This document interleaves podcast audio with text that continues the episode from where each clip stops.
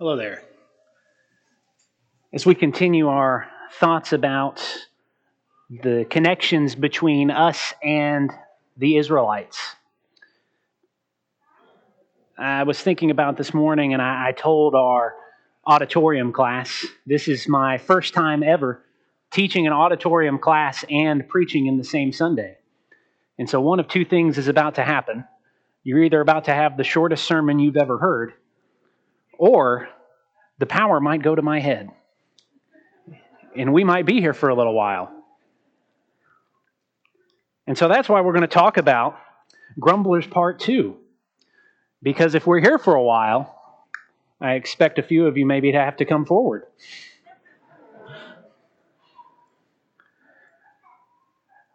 I thought maybe we would take a little bit of a different approach. I, I remember when we last left the Israelites a few weeks ago, uh, talking about their complaints in the wilderness. We were dealing with uh, a later version of the Israelites. We were dealing with them throughout the book of Numbers. They had already been on the road for a couple of years, they had already dealt with God for a few years. And what happened every time they complained? God punished them in some way. Remember, he sent snakes, he sent fire. Uh, a lot of them were injured or killed because of the complaints that they had. They complained about a lot of different things, and we were able to see the connections between some of the complaints that they made as a group of people trying to follow God and the connection between us as a church and the complaints that maybe we make trying to follow God. Uh, this morning, I, I, promised you that we would have a part two because there are so many complaints. Remember, we said there are some 14 odd complaints of the people of Israel throughout the Exodus through Deuteronomy accounts. We dealt with three of them last time. We're going to deal with three more today, and then I'll be done. You can finish with your, your grumbling after that. But I want to look at things a little bit differently today. I, I want to take a, a slightly different approach to these three complaints. We talked about how they fall into two different categories. The last time, the Israelites were punished so much because when they complained, what was the source of their complaints that we talked about? It was their pride, it was the meanness of it. I think things should go this way, I think things should be this way. And we talked about how those complaints reflect some of the complaints that we make as members of the church today. Today, the different shift that I want to take is to look back instead of looking later on at the later Israelites. I want to look at the early Israelites right after the Exodus. And instead of looking at everything as a church, I want to ask us all to do something, myself included, this morning. I just want us to be honest with ourselves. Can you make me that promise this morning? Will you be honest with yourself as we look at these complaints? Be honest with ourselves about our relationship with God on a personal level. Instead of looking at this as here's what the church at Dalraida is complaining about or here's what the church at Dalraida can do, let's take a look at these things personally. How does this reflect my individual life and my individual relationship with God as we look at these three complaints this morning? We're going to open up with Exodus chapter 15. Jeremy talked to you a little bit last week, and one of the reasons that I placed uh, this particular lesson after Jeremy's lesson is because I wanted you to get some idea of the deliverance that Israel had experienced.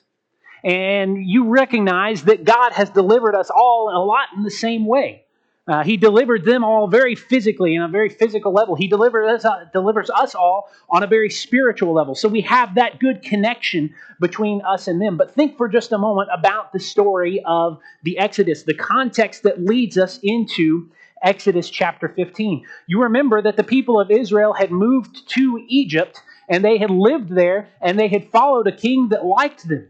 But eventually, in Exodus chapter 1, you find that the king is, rises up who didn't know Joseph and who didn't like the Israelites. And so they spend how much time? Exodus 14 tells us they spent 430 years in captivity. 430 years away from their homeland. 430 years. And this is something that maybe this is this is my thought this isn't necessarily said exactly in the Bible, but maybe 430 years not in a relationship with God. Because you, you realize when Moses gets out there and he eventually meets God in the burning bush, he doesn't really know who he is. And it takes a lot for him to, to build his trust in God and to build his faith in God. And, and I think maybe that's a, a, symbol of what's going to happen with Israel. They're not familiar with this God because they've spent 430 years in slavery away from their home and away from their religion. And yet, all of a sudden, Moses meets God, and God says, I'm going to deliver these people. I'm going to bring these people out. I'm going to take them home, and we are going to start a relationship together, me and the people of Israel. And so Moses goes back, and you remember the 10 plagues happen. You remember he keeps trying to get Pharaoh to release the people, and Pharaoh won't do it. And so finally, you get to the 10th plague, the death of the firstborn. You get the Passover, and you finally get the people of Israel leaving Egypt. And you see God delivering them. You see God bringing them through the Red Sea. As they, as they get to the Red Sea, they say, How in the world are we going to cross this giant expanse? We're just going to die here because the Egyptians are on our tail. And God parts the sea and they walk across it on dry land. They get to the other side of dry land. And not only are they completely separated from the Egyptians, God then breaks the parting of the sea. The sea falls down on them, and now they are completely delivered from the Egyptians. They are on the other side. And read what Exodus 14, verse 30 says Thus the Lord saved Israel that day from the hand of the Egyptians. Israel saw the Egyptians dead on the seashore. When Israel saw the great power which the Lord had used against the Egyptians, the people feared the Lord, and they believed in the Lord and in his servant Moses. What a great beginning to the relationship between God and his new people, Israel. They have witnessed his great power through 10 plagues. They have witnessed his great power in parting the Red Sea. They have witnessed his great power in delivering them from the hand of the Egyptians. They now fear God, and they're going to sing a whole song. Moses is going to lead them in a song in Exodus chapter 15 about the power of God and about all the things that he has done. And then what happens? Three days Three days pass. After everything they've just seen, after all they've just witnessed from God, three days later, in Exodus 15 and verse 22, Moses led Israel from the Red Sea, and they went out into the wilderness of Shur. And they went three days in the wilderness, and they found no water. When they came to Marah, they could not drink the waters of Marah, for they were bitter. Therefore, it was named Marah. And the people complained, they grumbled at Moses, saying, What shall we drink? Now, I want to stop here for just a minute. This is three days into their new relationship with God. They've not experienced anything like this before, they've not seen anything like this before. And now here they are, some thousands of people out in the middle of the wilderness and even though they've seen what God is able to do, what do they recognize? They recognize that a need is not being met. It's a completely legitimate complaint, right? This is actually something that the Israelites should have been worried about because they didn't recognize what their relationship with God actually meant. This is new to them. They don't have a trust in God, they don't have the faith in God like they should yet. And so you remember when we talked about the later complaints of the Israelites, they complain and God immediately punishes them. But what does he do this time? They have a legitimate need. God says, or they, they, the Israelites say, we need some kind of water. We can't drink the water that we have. There's nothing here. We need something. So Moses cries out to God, and what does God do? Immediately, God shows him a tree, and Moses throws the tree into the waters, and the waters became sweet. The Israelites had a legitimate need. That need was not being met. They had to have some kind of water. And yes, they complained about it. But what did God do immediately? God acted swiftly and God acted abundantly to meet their need. I think God at this point is a little more patient with the Israelites than he was later on in the book of Numbers. God is a little more patient because they're still new to this. This is three days into their relationship. So he accommodates this, this tender new relationship. But look at what he says in Exodus 15 and verse 26. God said, If you will give earnest heed to the voice of the Lord your God, and do what is right in his sight, and give ear to his commandments, and keep all of his statutes, I will put none of the diseases on you which I have put on the Egyptians, for I am the Lord your healer. God says, I recognize you have a complaint.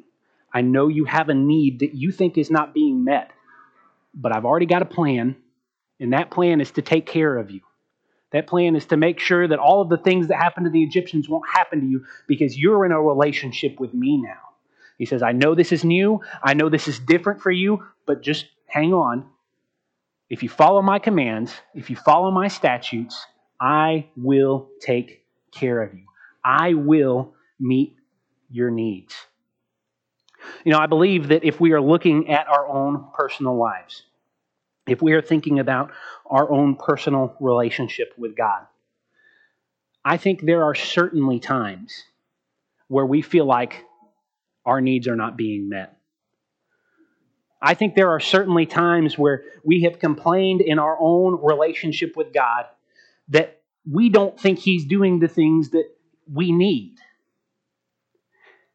We want things to happen on our time. We want things to happen the way we want them to happen. And we want things to happen as we want them to happen. And a lot of times this happens early on in our relationship with God because we haven't learned to trust Him yet. Because we haven't learned that sometimes it takes Him a little while. Sometimes He's got a better plan that's got to work out differently. Sometimes He's got to do things His way, even though it looks different than our way. And if we're patient and if we hold on and if we wait for Him, He says, all you've got to do, if you follow me, if you trust in me, I'm going to take care of you. Those bad things that happened to the Egyptians, they're not going to happen to you. Those bad things that happen to people that don't follow me, they're not going to happen to you. God says, I just need you to trust me. And that does happen a lot early on in our walk with God. But I think if we're not careful, it can happen no matter where we are in our walk with God. It can happen if we've been at the same church for 30 or 40 years. It can happen if we've lived in the same house for 10 or 15 years. It can happen if we've surrounded ourselves with the same people over and over and over again and we feel like there's still something lacking. And we feel like, you know what, God is not providing for me the love that I need, the care that I need. God is not providing for me the spiritual food that I need. God is not providing. And we, we immediately start getting into that mindset of complaining about God in our relationship. Now, this, this probably happens in all relationships, right? And this is something that I think when we think about our walk with God, we need to be uh, aware of. Because if you have a relationship with another person, whether it be a husband or wife, whether it be a boyfriend or girlfriend, whether it just be a brother or sister or some kind of friend, there are always going to be some points of contention. There is going to be some point where you feel like the other person is not meeting your need.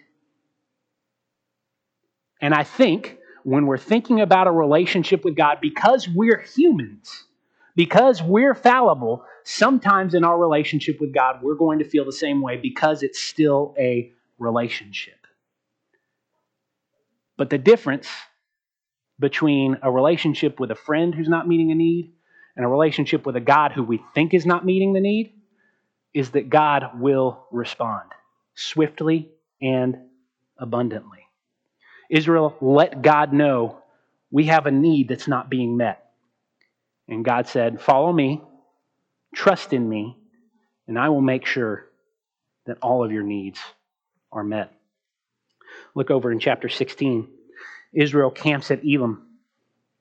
And after they finished camping there for a certain amount of time, they set out in verse 6 or verse 1 of chapter 16 it says all the congregations of the sons of Israel came to the wilderness of Sin, which is between Elim and Sinai on the 15th day of the second month after their departure. And the whole congregation of the sons of Israel grumbled against Moses and Aaron in the wilderness. The sons of Israel said to them, We wish that we would have died by the Lord's hand in the land of Egypt, when we sat by the pots of meat, when we ate bread to the full, for you have brought us out into this wilderness to kill this whole assembly with hunger. We've got the first complaint, and it's a legitimate complaint, right? Uh, it's the people of Israel saying, We don't have water and we've got to have water to survive. And this is still a new relationship. We don't know if we can trust this God yet, even though we've seen all of the things that He's done. But now they've seen. God says, If you follow me, if you trust me, I'm going to take care of you quickly. I'm going to take care of you abundantly. And just a little while later, they start moving again and they've got a second complaint. And on the surface, it looks like another legitimate complaint. It looks like something that they should be complaining about. On the surface level, it looks like, well, there's no food. But I think there's something a little more behind it than just that. When we look at their actual complaint, we wish that we would have died by the Lord's hand in the land of Egypt, when we sat by the pots of meat, when we ate bread to the full. I think the complaint is less about the food and more about, I just miss the way things used to be. And when we think about our own personal, individual relationship with God, when we think about our walk with Him on a day to day basis, sometimes it can be hard. You know, God never promised the Christian life would be easy, right? God never promised that we wouldn't deal with some kind of issues. As a matter of fact, as Christians, we probably deal with more hardships than anybody else. Our lives are probably more difficult than most people who are not in a relationship with God. And sometimes we can look at the people who are outside of these walls and we can see how much fun they're having and we can see how much they seem to enjoy life and we can see ourselves in the mirror and we think, why am I not having that much fun as a Christian? Why am I not enjoying my life that much as a Christian? And we look at the grass on the other side and we say, it's much greener over there and I miss being there. It's the beginning of a fall away from God, right? It's the beginning of turning away from Him in our relationship. I think it's interesting how God responds to this complaint. Look in verse 4. The Lord says to Moses, Behold, I will rain bread from heaven for you. The people shall go out and gather a day's portion every day, that I may test them, whether or not they will walk in my instruction.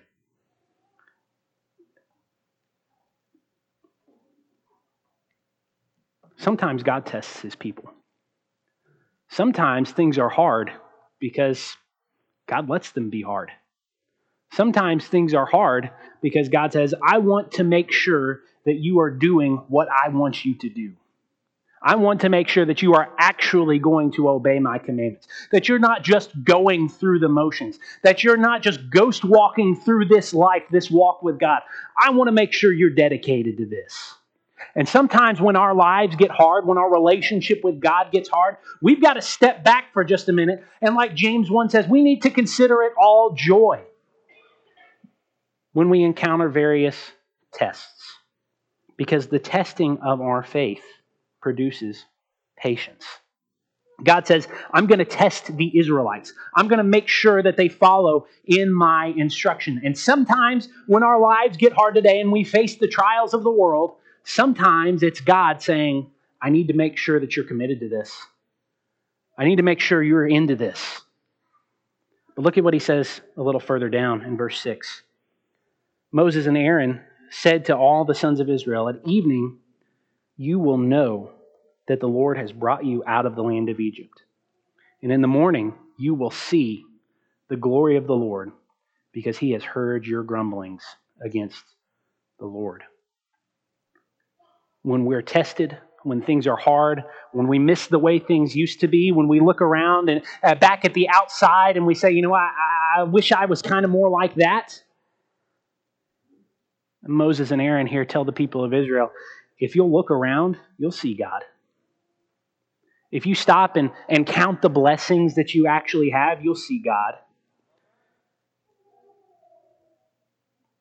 God hears your grumblings. God hears when you have struggles in your relationship with Him. God knows when things aren't going as easily as you would like them to go. And what does God do for the Israelites here? Moses said, This will happen when the Lord gives you meat to eat in the evening and bread to the full morning. For the Lord hears your grumblings which you grumble against him. And God provides swiftly and abundantly meets their need. God makes sure that even though you might be going through something difficult, I'm going to take care of you. I'm going to be on your side. Keep following me. We get to Exodus chapter 17. Just a little bit further, the journey continues on. And, you know, the Israelites have dealt with their legitimate complaint about water. Their need is not being met. And then they evolve a little bit and they say, well, we don't have any food and we miss the food that we used to have. We miss the way things used to be. Our relationship with God is not as easy as it once was. But now they're starting to grow in their relationship with God. They're starting to understand Him a little bit better. Maybe they're starting to trust Him a little bit more because they know He will provide if they say something about it. But let's look at Exodus chapter 17. All the congregations of the son of Israel journeyed by stages from the wilderness of Sin according to the command of the Lord, encamped at Rephidim, and there was no water for the people to drink. Once again, we've got no water. Once again, we've got a complaint that could be legitimate. But listen to what's said here. The people quarreled with Moses and said, Give us water that we may drink. Give it to us. This is not a we have a legitimate need and we're going to complain about it so we can get it. This is not a uh, we we aren't, don't have food and we miss the food that we used to have. This is not some kind of humble entreatment of God. Give it to us. I deserve this, God. I'm entitled to something better than what I've got. You see how their attitude and their relationship with God changes? Because they've seen what He's going to do now. They know what God will do for them. They know how swiftly He will respond and how abundantly He will respond. And instead of just simply asking God, there's no water, may we please have some water, what do they do? Give it to us, God. God, we've been with you for this long. You owe us water. I'm afraid that sometimes, at different points in our relationship with God, we feel a little bit of entitlement. And sometimes I might feel like, God, I have done so much for you. God, I have been at church every Sunday for the last 20 something years of my life. God, I have not missed a Bible class. God, I've taught Bible class. God, I've even gone and knocked doors for you. You owe me something, God. And not realizing that God's already given us everything not realizing that there's nothing that we deserve from Him. You see, God doesn't need us. God didn't need the Israelites. God doesn't need any human. But He wants us. And He wants to be in a relationship with us. And so He's going to do whatever it takes to be in that relationship with us. And he's already done everything that he's going to do to establish the bridge for us through Jesus Christ. God has reached out his hand and said, I'm offering you everything that I have. And if we feel like God owes us something in our relationship with him, then we're telling him, Jesus isn't enough. You know, what you've done, God, it's not enough. Now, of course, God doesn't he, he doesn't get upset with Israel at this point. He doesn't strike them down, he doesn't punish them. But Moses gets a little bit upset here. Moses says, What shall I do to this people? In just a little bit, they're, they're going to stone me. And we remember from Numbers, they do decide it's time to stone Moses, don't they? But the Lord calmly says, Pass before the people, take with you some of the elders of Israel, take your hand or take in your hand your staff with which you struck the Nile and go. Behold, I will stand before you there on the rock at Horeb, and you shall strike the rock, and water will come out of it, that the people may drink. And Moses did so in the sight of the elders of Israel. See, here's the amazing thing. When we follow God, even though in our relationship sometimes we're, we mistreat Him, sometimes we as human beings mistreat God. And yet He still wants us. He still wants our relationship with Him. He still wants to take care of us.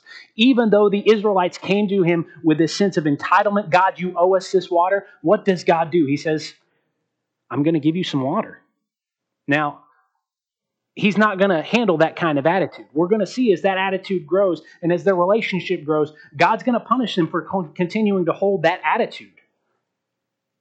But when people come to God following Him with a humble heart and trust in His word, God provides swiftly and abundantly. And I think all of these complaints and, and all of our thoughts about our personal relationship individually with God tie into a passage we're very familiar with in Matthew chapter 6. In Matthew chapter 6, beginning in verse 25, Jesus says, For this reason I say to you, don't worry about your life as to what you will eat or what you will drink nor for your body as to what you will put on. Is not life more than food, and the body more than clothing? Look at the birds of the air. They do not sow nor reap, nor do they gather into barns, and yet your heavenly Father feeds them. Aren't you worth more than they? Who of you, by being worried, can add a single hour to his life? Why are you worried about clothing? Observe how the lilies of the field grow. They do not toil, nor do they spin. Yet I say to you that not even Solomon in all of his glory clothed himself like one of these. If God so clothes the grass of the field, which is alive today and tomorrow is thrown into the furnace, will he not much more clothe you, you of little faith? Pause right there. The Israelites were early in their relationship with God. This is the beginning of their time with Him. And three days in, they don't trust Him yet. They don't trust, even though they've witnessed all the things that God can do and God will do, they don't trust Him to provide. Not long after that, they move on and they don't trust God enough to give them better things, to give them more.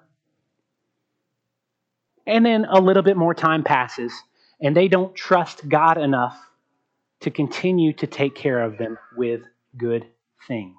They feel a sense of entitlement and overconfidence in their relationship with God.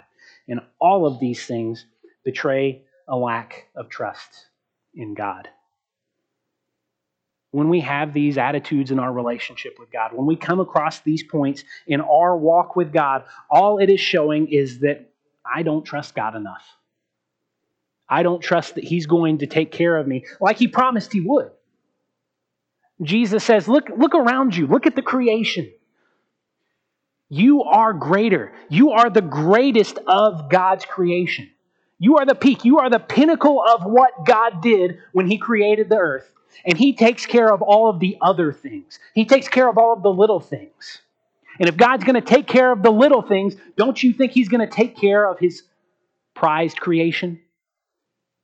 Of the creation that He breathed His own self into, don't you think He's going to take care of you? You of little faith. Jesus says, if you don't think God's going to provide for you, if you feel like God owes you more, you don't trust God like you should. Don't worry then, saying, What shall we eat, or what shall we drink, or what shall we wear? The Gentiles eagerly seek these things. Your heavenly Father knows that you need them. Instead, seek first his kingdom and his righteousness, and all these things will be added to you.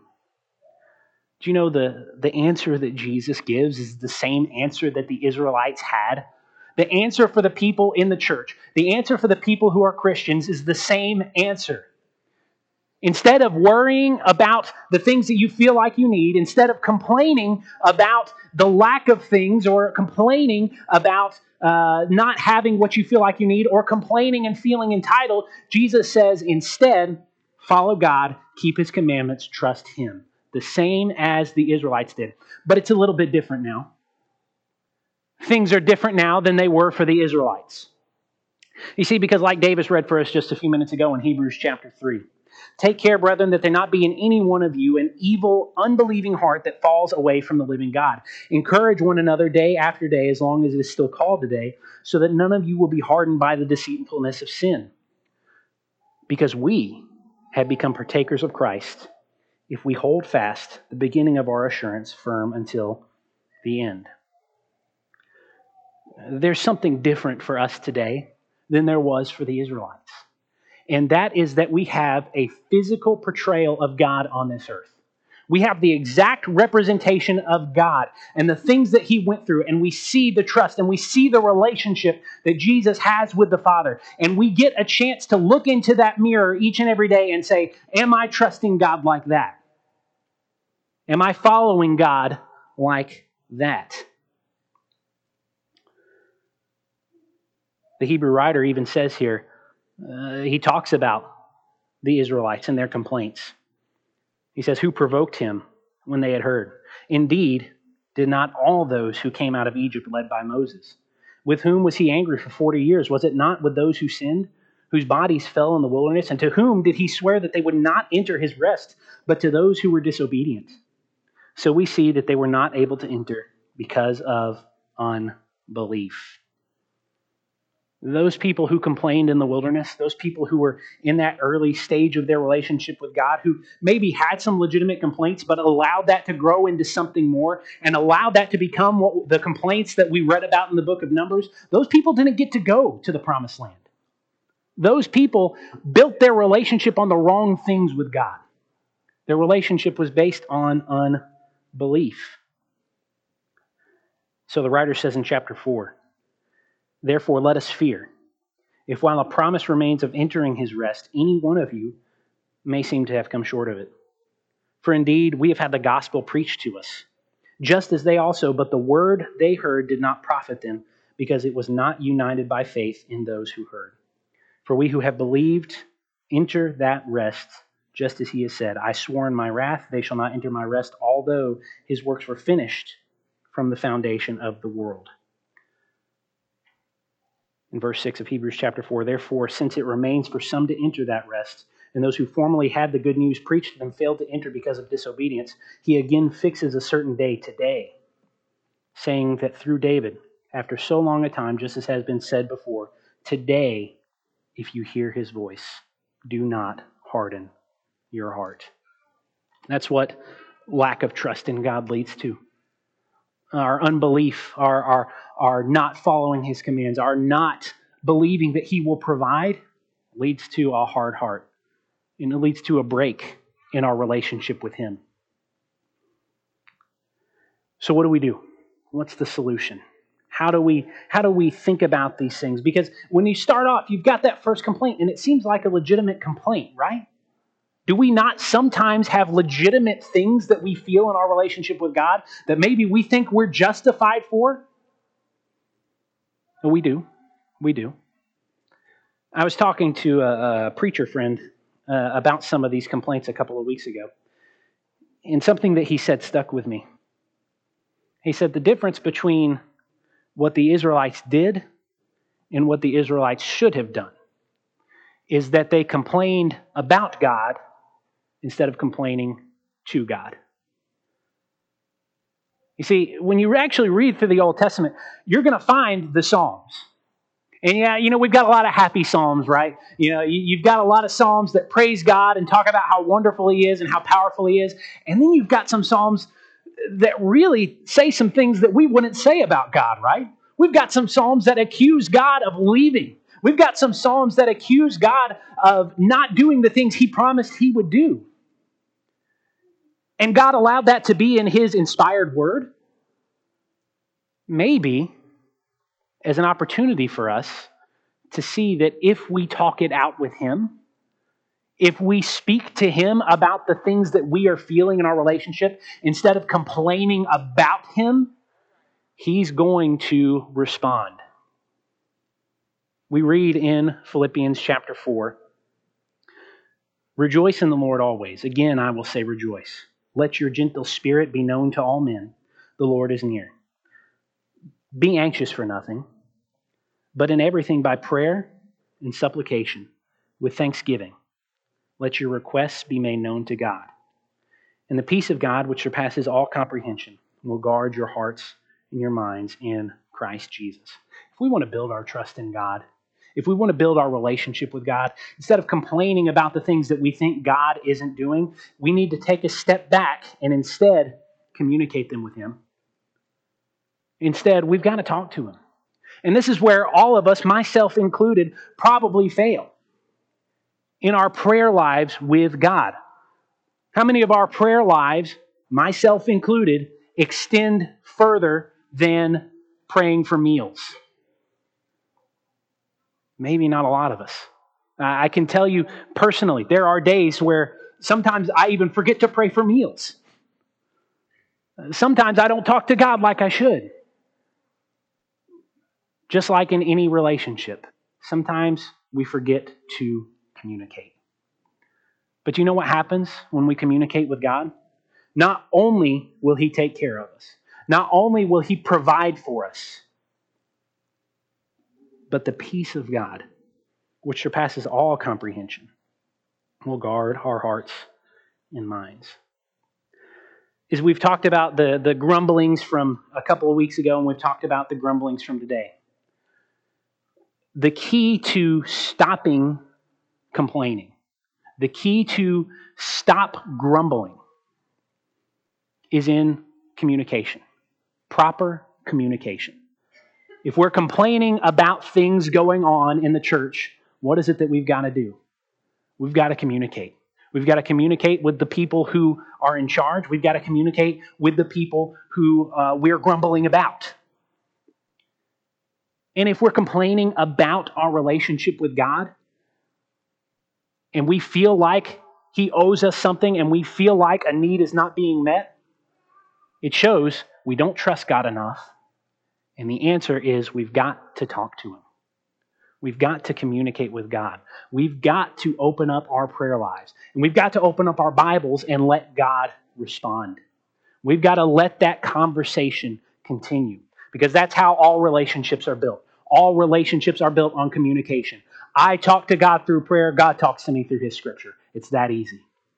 Now, does that mean there's not going to be hard times? Absolutely not. We're all going to go through difficulties in our relationship. We're all going to have problems. But just like the psalmist did, instead of complaining about God, we talk to God. And we tell him how we feel. Our relationship with God is an amazing thing. Our relationship with God has ups and downs. Our relationship with God is not perfect from our end. It's perfect from His end because He's God and He established it. But for us, we're always going to have problems with it.